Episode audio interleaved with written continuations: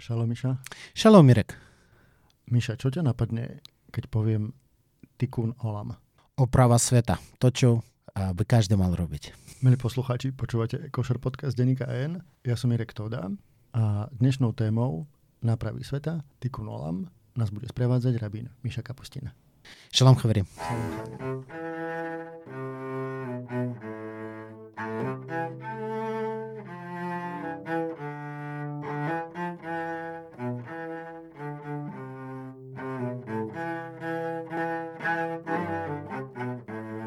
Miša, tak dlho sme sa nevideli, veľmi sa teším.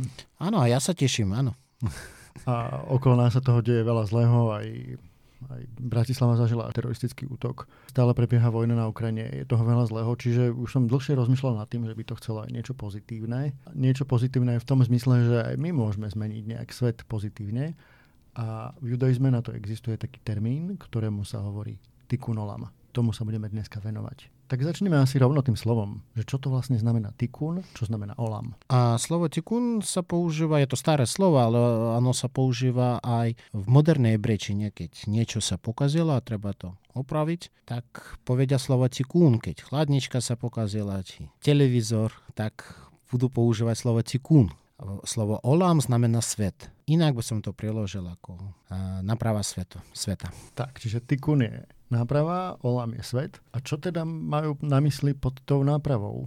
Čo sa pokazilo? Poďme teda na začiatok. Čo sa pokazilo? No, na to sú rôzne verzie. Ak napríklad Židia v 16. storočí, ktorí žili väčšinou v meste Cfad v Izraele, stále existuje toto mesto, veľmi pekné, odporúčam tam ísť. A boli Židia, ktorí venovali svoj život mystickej vede, ktorá je známa ako kabala. Oni rozprávali nielen o našom svete, ale o nejakých vysokých svetách, o božskom svete, ktoré je trošku komplikované, viac ako trošku. Podľa ich myšlienky, že tá nádoba, ktorú stvoril Pán Boh, bola zlomená na veľmi veľa častia, ktoré padli na našu zem. Ľudia majú úlohu ich zbierať. Určite netreba to vnímať doslovne, ale cez zbieranie tých častí nádoby svet sa zlepšuje. Nie náš svet, ale ten vysoký svet. V tom je úloha človeka, v aký spôsob cez... Áno. To ešte predbiehaš. Dobre, čiže vlastne to spomínaš vlastne takú kozmológiu, ktorá je veľkou súčasťou kabalí, o tom teda, ako vznikol svet a že teda v nejakom momente sa niečo pokazilo, tie nádoby sa rozbili. Ono vlastne to je vlastne taká tá židovská mystika, tí luriani, nadšenci okolo Icchak Luriu tvrdia, že temná strana zlých síl narušila pôvodnú harmóniu vesmíru, ale každý žid je podľa tejto teórie schopný nastoliť ideálny stav. A to pomocou rôznych vecí. A to si povieme, že teda, čo teda títo mystici tvrdia, že čo môže napraviť svet. Úprimná modlitba, rituály, obrady, vlastne cez pobožnosť. Tak a Maimonides hovorí, že vlastne Tikkun Olam sa dá vlastne uskutočňovať tromi základnými piliermi judaizmu. A to teda má na mysli štúdium Tóry, potom má na mysli prejavy akty dobrosrdečnosti a nakoniec dodržiavanie príkazov micvot a rituálov. Tak môžeme si to možno bod po bode prebrať, teda, že každý z tých troch elementov, že čím sa teda vlastne zlepšuje svet. Ako sa zlepšuje svet, keď študujeme Tóru? A to je vlastne zdroj, takisto ako sa zlepšuje rastlina, keď na ňu dávajú vodu, tak voda je Tóra. Takisto. A bez vody by nevedela existovať tá rastlina, takisto aj zo židovského hľadiska. A nevieme existovať bez učenia. Keď hovoríme vlastne o tej Tóre, komentovaná Tóra je vlastne Mishna. Áno, je to vysvetlenie. A v tej Mishne sa tiež nachádza Tikkun Olam. Áno, to je tiež zaujímavé. A pred niekoľkými mesiacami som sa učil jednu časť Mishny, ktorá sa volá Gitin, je to o rozvodoch. No, ale tam sú veľmi veľa zaujímavých vecí a tam sa dá stretnúť s jedným výrazom, ktoré je mipnej tikkun haolam. Znamená podľa nápravy sveta. Ako sa dá to vysvetliť? Znamená, že áno, mohli by sme pozerať na zákon z tohto hľadiska, ale aby svet sa zlepšoval, máme to robiť tak. Toto je dôvod, aby svet sa zlepšoval. Aby to bolo urobené tak, že veci sa nebudú meniť na zlo, na horšie. A ako sme spomenuli, ďalšia súčasť toho Tikkun Olam, alebo tej nápravy sveta, podľa toho mystického výkladu, je modlenie sa, alebo meditácia. Áno, áno, je to typické a vlastne sú rôzne kabalistické texty, ktoré venujú tejto téme dosť veľa priestoru. Poznáš nejakú modlitbu, kde vystupuje tiež Tikkun Olam? Áno, určite. Je to tradičná modlitba, ktorá je známa minimálne 1000 rokov. A ona sa číta skoro na všetkých, počas všetkých verejných modlitieb na konci a je známa ako Aleinu. Aleinu znamená my. Modlitba má dve časti, tak v tej prvá časť je trochu o židoch, o židovskom národe, a druhá časť je veľmi, ja by som povedal, univerzálna. Tak tam je jedna veta v hebrejčine: Lechavír, Gilulim, Mincha Arec, Vechaelilim, Karot, Ikaretun, Letaken Olam, Bemalchut Shaddai. Znamená, že nepoviem doslovne, ale znamená, že keď falošní bohy prestanú existovať, a vtedy bude opravený božský svet. No a keď to vlastne pretavíme do súčasnosti, tú modlu, lebo dneska už sa ľudia neskláňajú voči nejakým zlatým telatám alebo tak, a tie modly asi nahradilo niečo iné. Ako sa máme na to pozerať modernými očami?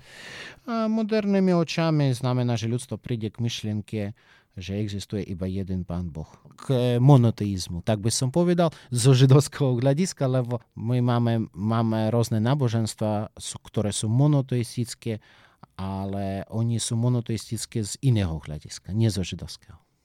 Takže to bol malý fragment modlitby Aleinu. A teda Maimonides teda spomína to štúdium Tóry, spomína dodržiavanie príkazov, alebo teda modlenie sa. A možno najdôležitejšia časť toho je byť dobrosrdečný a teda robiť dobré veci voči ostatným. Ako si to mám ja vysvetliť? Čo to znamená vlastne? Ako by sa malo správať dobrý žid podľa tohto? Áno, to závisí, ako vníma tú vetu. Minimálne sa modliť, už nie je to tak zlé. Ale z moderného hľadiska my a ja osobne vnímame Tikkun Olam ako zodpovednosť, veľkú zodpovednosť, ktorá na mne, takisto ako na všetkých ostatných ľuďoch. Keď hovorím zodpovednosť, znamená zodpovednosť nie len za seba, nie len za svoju rodinu, za svojich blízkych, ale za náš celý svet, ktorý bol stvorený pre mňa, takisto ako pre všetkých ostatných ľudí. V čom je tá zodpovednosť? A v zlepšovaní sveta. Je to zaujímavé. To, čo sa začalo v lurianskej kabale, vlastne to ukazuje, že áno, Pán Boh je všemocný, ale na druhú stranu on potrebuje partnerov. A každý človek, každý jednotlivec je Božím partnerom. A bez človeka Pán Boh pri všetkej moci, neuveriteľnej moci, nesmiem to povedať, ale poviem, nie všetko vie urobiť. Tak poznáme ten príbeh, keď sa hádali učenci, že kto je mocnejší a tak. A Boh vždy prišiel na pomoc jednému učencovi, nie, urobil to, čo chceli, a nakoniec aj tak tí učenci povedali, ale my aj tak si myslíme svoje, nie? Áno, presne, lebo my sme majorita. Áno, a vtedy vám Boh čo povedal, že áno, teraz vidím, že to nebolo chybu, že ste si dostali Tóru a správne ju pochopili. Tak keď sa vlastne rozpráva v tom modernom svete, v tej židovskej spoločnosti o Tikkun Olam, tak vlastne sa to posunulo ďalej, už to vlastne nemá taký ten mystický nádych, ale má to taký ten, ako to nazvať, nie aktivistický, ale veľmi duchovný, veľmi ako keby sebakritický, o tom teda, že OK, vidíme, že niektoré veci sú zlé v spoločnosti, tak poďme to zmeniť. Poďme robiť teda Tikkun Olam. A plus niektorí židia veria, že keď budú uskutočňovať ten Tikkun Olam, teda že budú zlepšovať svet alebo napravovať svet, tak sa stávajú akýmsi príkladom aj pre ostatných. Veria, že žid má vlastne zodpovednosť byť dobrý človek, napravovať ten svet, a vďaka tomu, že sa mu to bude dariť, tak to bude mať vplyv aj na tú spoločnosť mimo jeho okruhu, nie len teda na tú židovskú spoločnosť. Áno, presne tak. To je moderné chápanie slova Tikkun Olam, výrazu Tikkun Olam. a v aký spôsob to robiť. A vlastne sú veľmi veľa priestoru na to, aby sme menili svet na lepší. Otázky ekológie, otázky sociálnej spravodlivosti, otázky pomoci chudobným a tak ďalej. A v tento spôsob sa svet sa zlepšuje. Ale to je tiež zaujímavé, jednoduchšie riadiť svetom ako sebou samým. Tak je taký iný výraz, ktorým začali rozprávať v 20. storočí, Tikkun Atzmi znamená naprava seba samého. Že je taká myšlienka, že treba začať zo seba, zlepšovať sa a potom zlepšovať ostatný svet. No to znie pekne a veľmi vznešené, ale keď sa ťa niekto opýta, dobre, rabín Miša, ale teda s čím mám začať, ako sa mám zlepšiť? Ja mám trošku viac vedieť, čo to je v sobe. Ale určite je priestor na to, pre nás všetkých. Ja by som odporučil nám všetkým trošku viac vážiť čas. Toto je najdôležitejšia vec, ktorú máme v našich životách, je čas. Lebo nikto nevie, koľko máme času, tak Ja by som odporučil ho nestrácať. Dobre, tak to ešte vysvetlí, že teda máš na mysli to, aby ho ľudia nemrhali na zbytočné veci? Áno, a aby vedeli, aké veci majú väčšiu hodnotu, menšiu hodnotu, aspoň trochu, a venovali čas väčším hodnotom. A tešili sa zo života napríklad? To určite, podľa mňa to je tiež hodnota a dosť dôležitá. A je to časť našeho života. A v Tóre čítame o tom, a že keď je napríklad sviatok, tak je to našou povinnosťou mať radosť. Viete, to je zaujímavé. Môžeme mať povinnosť zaplatiť dane, alebo môžeme mať povinnosť mať radosť. A nevždy je to takto isté. Povinnosť mať radosť je splatenie daní. No to by bolo príliš. Tak ale povedz nám ešte nejaký príklad teda. Jasné, že tých možností, že ako sa zlepšiť, ako urobiť to Tikkun Atzmi na sebe samom je veľa, ale tak ešte poďme ďalej. Teda povedal si, že vážiť si čas, to je veľmi dobrá rada, ale tak ešte niečo, ešte pridaj. Ja by som byť trošku viac pozornejším, lebo často ľudia poznajú cestu z domu do roboty, potom naspäť domov, do obchodu a potom idú niekam s rodinou, s kamarátmi mimo mesta, a tak ďalej. A často nevidia, čo sa deje v okolí, často nevidia alebo ignorujú, čo sa deje okolo nich, nie je to ich problém, ale je to náš svet, my sme všetci v tej istej lodi. A kvôli tomu to by malo byť našim problémom, ak niečo, čo sa deje na svete, nie je spravodlivým, nie je správnym. Tedy by sme mali reagovať. Určite sú veci, kde nemôžeme ovplyvňovať, niekto iný to robí, ale určite v našej moci sú veci, ktoré môžeme ovplyvňovať. Čo sa deje v našom meste, na našej obci. Tak, a to potrebuje upozornenia. Času treba pozerať nielen pod nohy, keď ideme, aby sme nespadli, ale ešte pozerať, čo sa deje okolo nás. A možno taká tretia vec, keď sme pri tom Tikkun Atzmi, veď vidíme to aj v tom slovníku ľudí, na sociálnych sieťach vidíme, počujeme to od politikov, že ten ich slovník zhrubol, je vulgárny, je často veľmi agresívny. Tak možno jedna z možností, ako istou cestou Tikkun Olam alebo Tikkun Atzmi, je vážiť si to slovo, ktoré človek povie, a opak toho, čo je Lešon Hara, hej? Že nehovoriť proste zlé veci, lebo slovo má veľkú váhu. Určite. Slovo má veľkú váhu a často je zdrojem pre ďalšie skutky.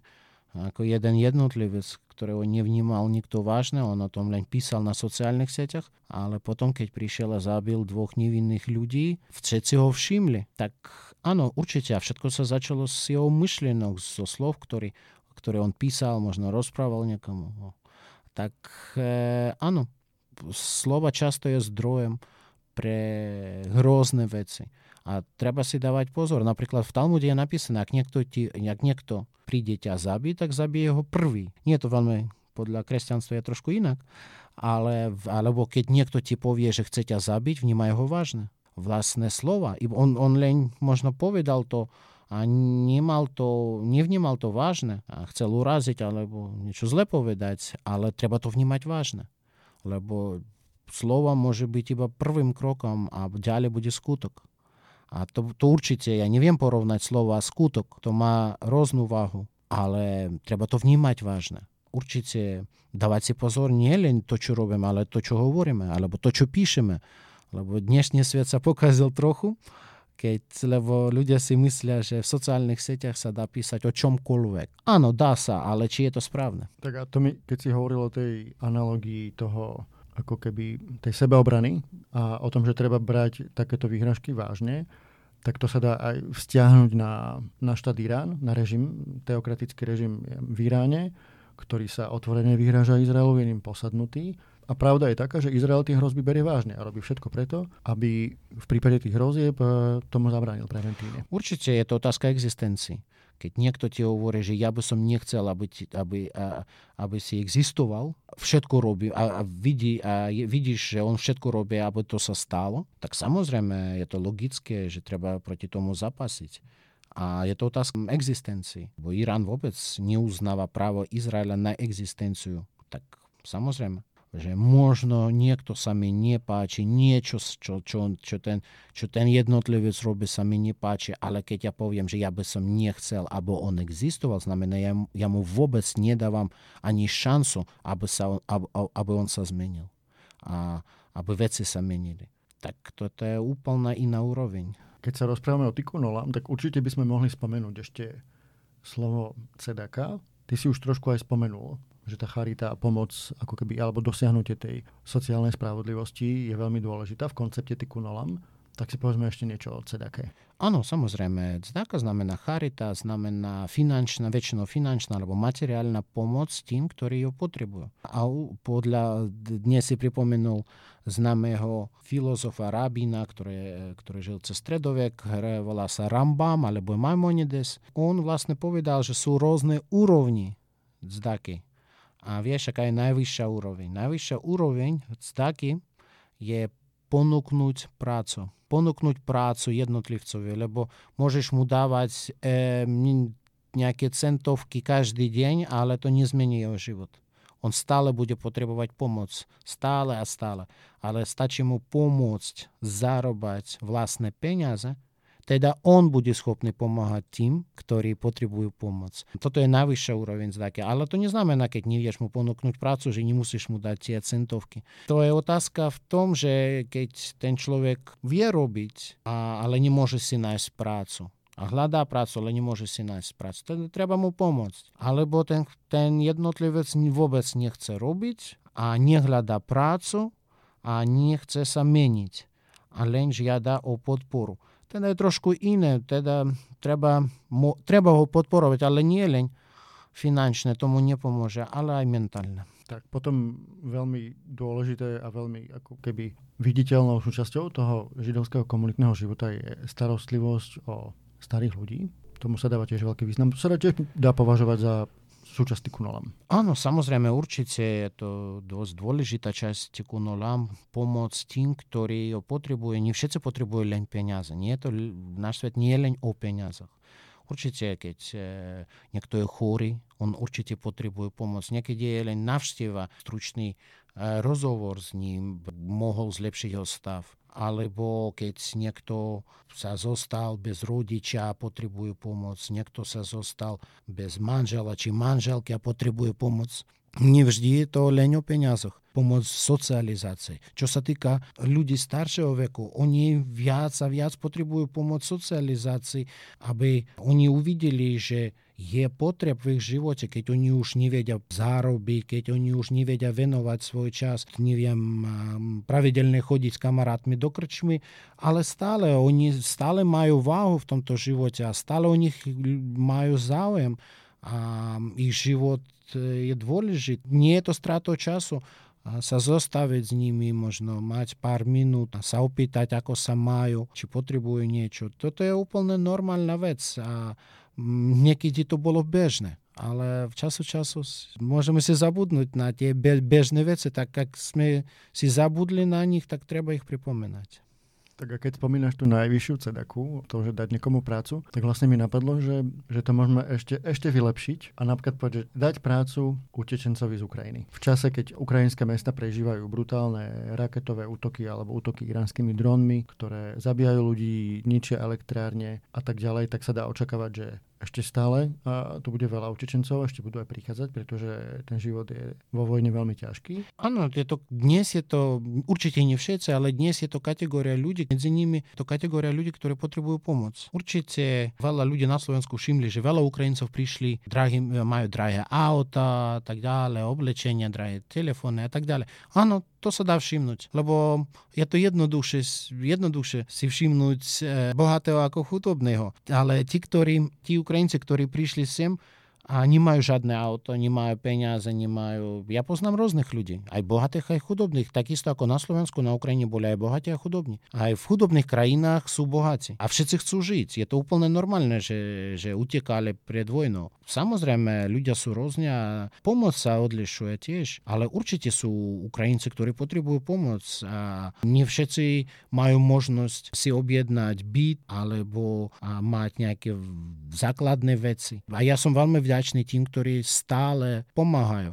Viete, keď je to na začiatku vojny, vtedy bol veľký záujem, ale my sme ľudia, my nemôžeme mať ten istý záujem dlhý čas. Ty si novinár, ja veľmi dobre o tom vieš, ako dlho ľudia budú čítať rovnaké noviny. Ľudia potrebujú zmeny, chcú zistiť o niečom novom, ale vojna už trvá viac ako 8 mesiacov. Druhá svetová vojna trvala ešte dlhší čas. Po druhej svetovej vojne je to najväčšia vojna, ktorá kedykoľvek bola aspoň tu v Európe. Treba to vnímať veľmi vážne. Nezakrývať si oči na potreby iných ľudí. To je o tej pozornosti, o ktorej si hovorila. Že to platí nielen na tú našu ulicu, na tú našu štvrť, alebo mesto, alebo krajinu, ale aj na našu susednú krajinu a ten svet, ktorý sa nás bezprostredne týka.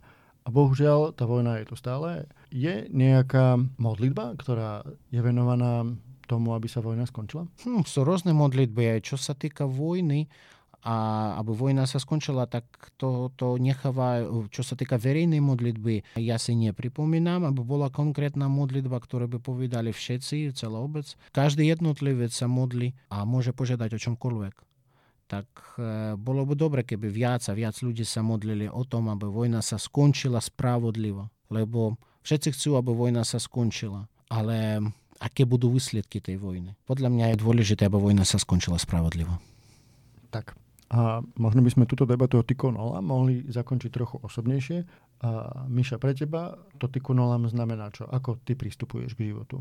No pre mňa najprv je to o mne, lebo ja sa snažím zlepšovať seba, svoju rodinu a nevždy sa mi darí, lebo nikto nie je perfektný okrem Pána Boha a nie som výnimkou, ale pre mňa je dôležité, že Tikkun Olam je náprava sveta je možná cez vlastnú nápravu, cez zlepšovanie seba samého. Miša, možno by sme mohli na záver si povedať nejaký dobrý vtip. No, ja som jeden počul.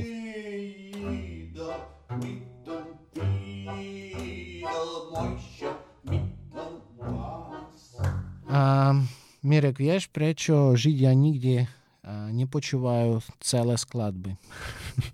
Prečo? Lebo sú obrezané. Tak, počuli ste Košer podcast Denika N s rabinom Mišom Kapustinom o téme napravovania sveta. Tak dúfam, že vás inšpiruje k tomu, aby ste sa vy na to dali a začali ste možno aj sami so sebou zlepšovať svet, takže sa budete zlepšovať vy samotní. A na záver taká malá výzva, ak máte nejaké otázky, ktoré by ste sa chceli rabína Mišu Kapustinu spýtať, kľudne mi napíšte mail na adresu mirek.toda@dennigen.sk. Miša vám určite veľmi rád odpovie. Ak vás niečo zo židovského sveta zaujíma, bude len rád. Miša, díky moc za tvoj čas, že si prišiel. S radosťou ako vždy. A vám všetkým želáme pekný týždeň. Šabuatov. Všetko dobré.